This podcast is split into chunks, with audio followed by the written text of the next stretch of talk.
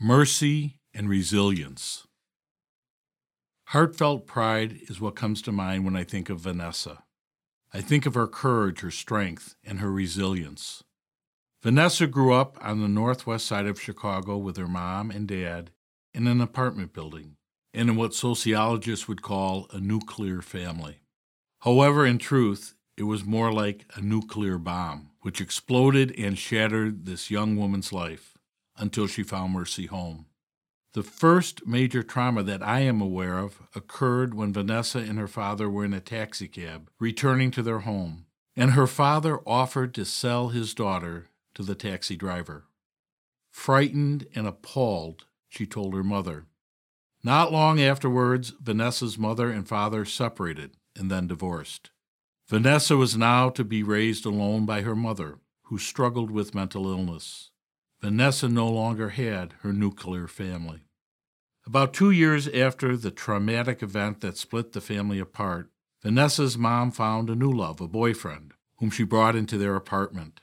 The boyfriend was a man who was filled with rage and evil intent. It wasn't long before Vanessa's mother threw him out of the apartment with the words, And take my daughter too. He did. And for the next two years, Vanessa experienced some of the worst physical, sexual, and emotional traumas that I have ever heard described in all my years at Mercy Home for Boys and Girls. This man, excuse me, I find it hard to call him a man, locked Vanessa in his apartment as a captive and would repeatedly beat her, sexually abuse her, terrorize her with threats, and made her watch in a mirror as he choked her to the point of near asphyxia. By God's grace, Vanessa was able to escape the apartment prison in the city and seek the help of the police. Her oppressor was arrested, convicted, and sent to prison. But what about Vanessa, who suffered so much? Surely she would need more than justice alone. Vanessa found a new home at our girls' campus, which today is known as the Margaret Walsh campus. When she came to us, her self esteem was in tatters. How could a young woman who went through so much make sense of her life after all the senseless violence and abuse that she endured? Over time, and with great care, and through the intervention of our dedicated co workers, the broken pieces of Vanessa's life began to come back together. Vanessa was extremely intelligent and, like most youth entrusted to our care, resilient. Slowly and painfully, she faced her brokenness and her wounds to begin a journey of healing and hope. As a result of her captivity, Vanessa was years behind in school when she arrived at Mercy Home. With significant tutoring and her own drive to learn, she caught up and she went on to excel at one of the finest high schools in the city. In our girls' home, Vanessa learned how to trust in herself in others, in God, and in life itself. After she graduated from high school, all of us at Mercy Home encouraged her to go on to college. She had a natural aptitude for math, business, and communication. During her time in college, she worked part time jobs and continued to seek our therapeutic support and encouragement. Vanessa finished college with high honors. This incredible young woman, the odds stacked against her so early in life, continued to challenge herself to be the best person she could be. She would share her strengths, especially her intellect, with her peers at Mercy Home, helping them with their schoolwork and always encouraging them. Vanessa's hard work and intelligence led her into an MBA program at one of the top universities in the country.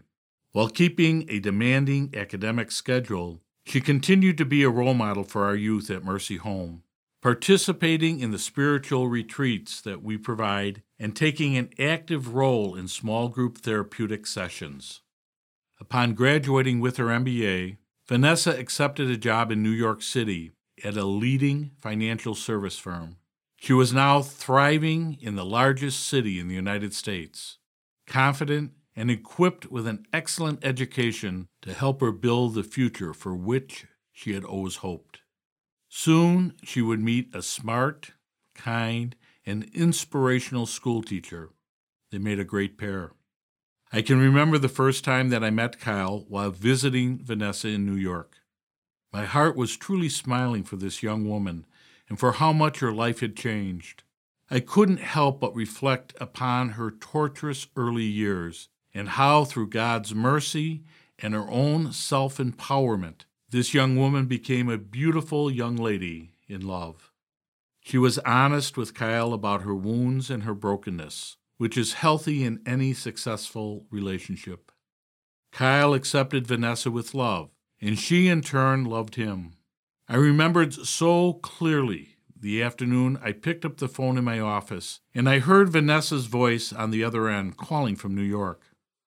"Hey father, how you doing?" asked the voice on the other end of the line. We exchanged the usual pleasantries before finally she said, I bet you don't know what I'm about to ask you. I bet I do, I said. You and Kyle got engaged, and you want me to come out and to celebrate your wedding. No, she replied. I was heartbroken. What do you mean, no? I asked. To which she replied, Yes, Father, Kyle and I are engaged, and yes, we are getting married.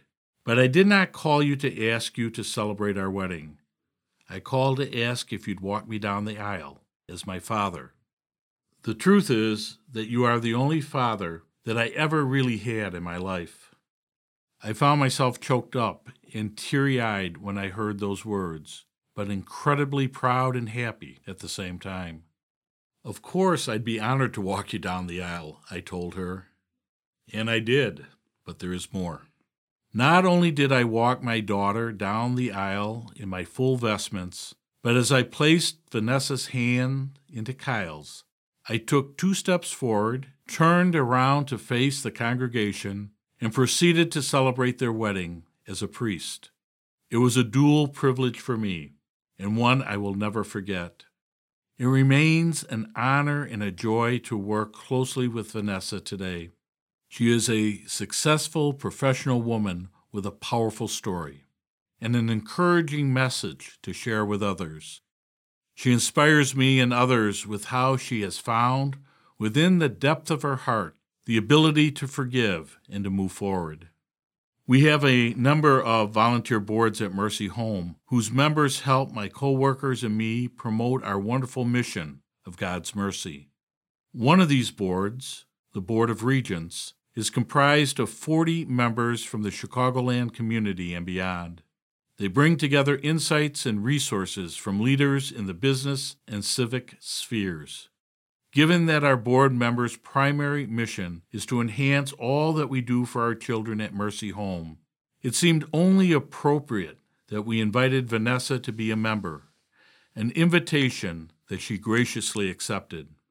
Vanessa now shares her time and her considerable talents to help the next generation of young people who are also getting a second chance in life at Mercy Home.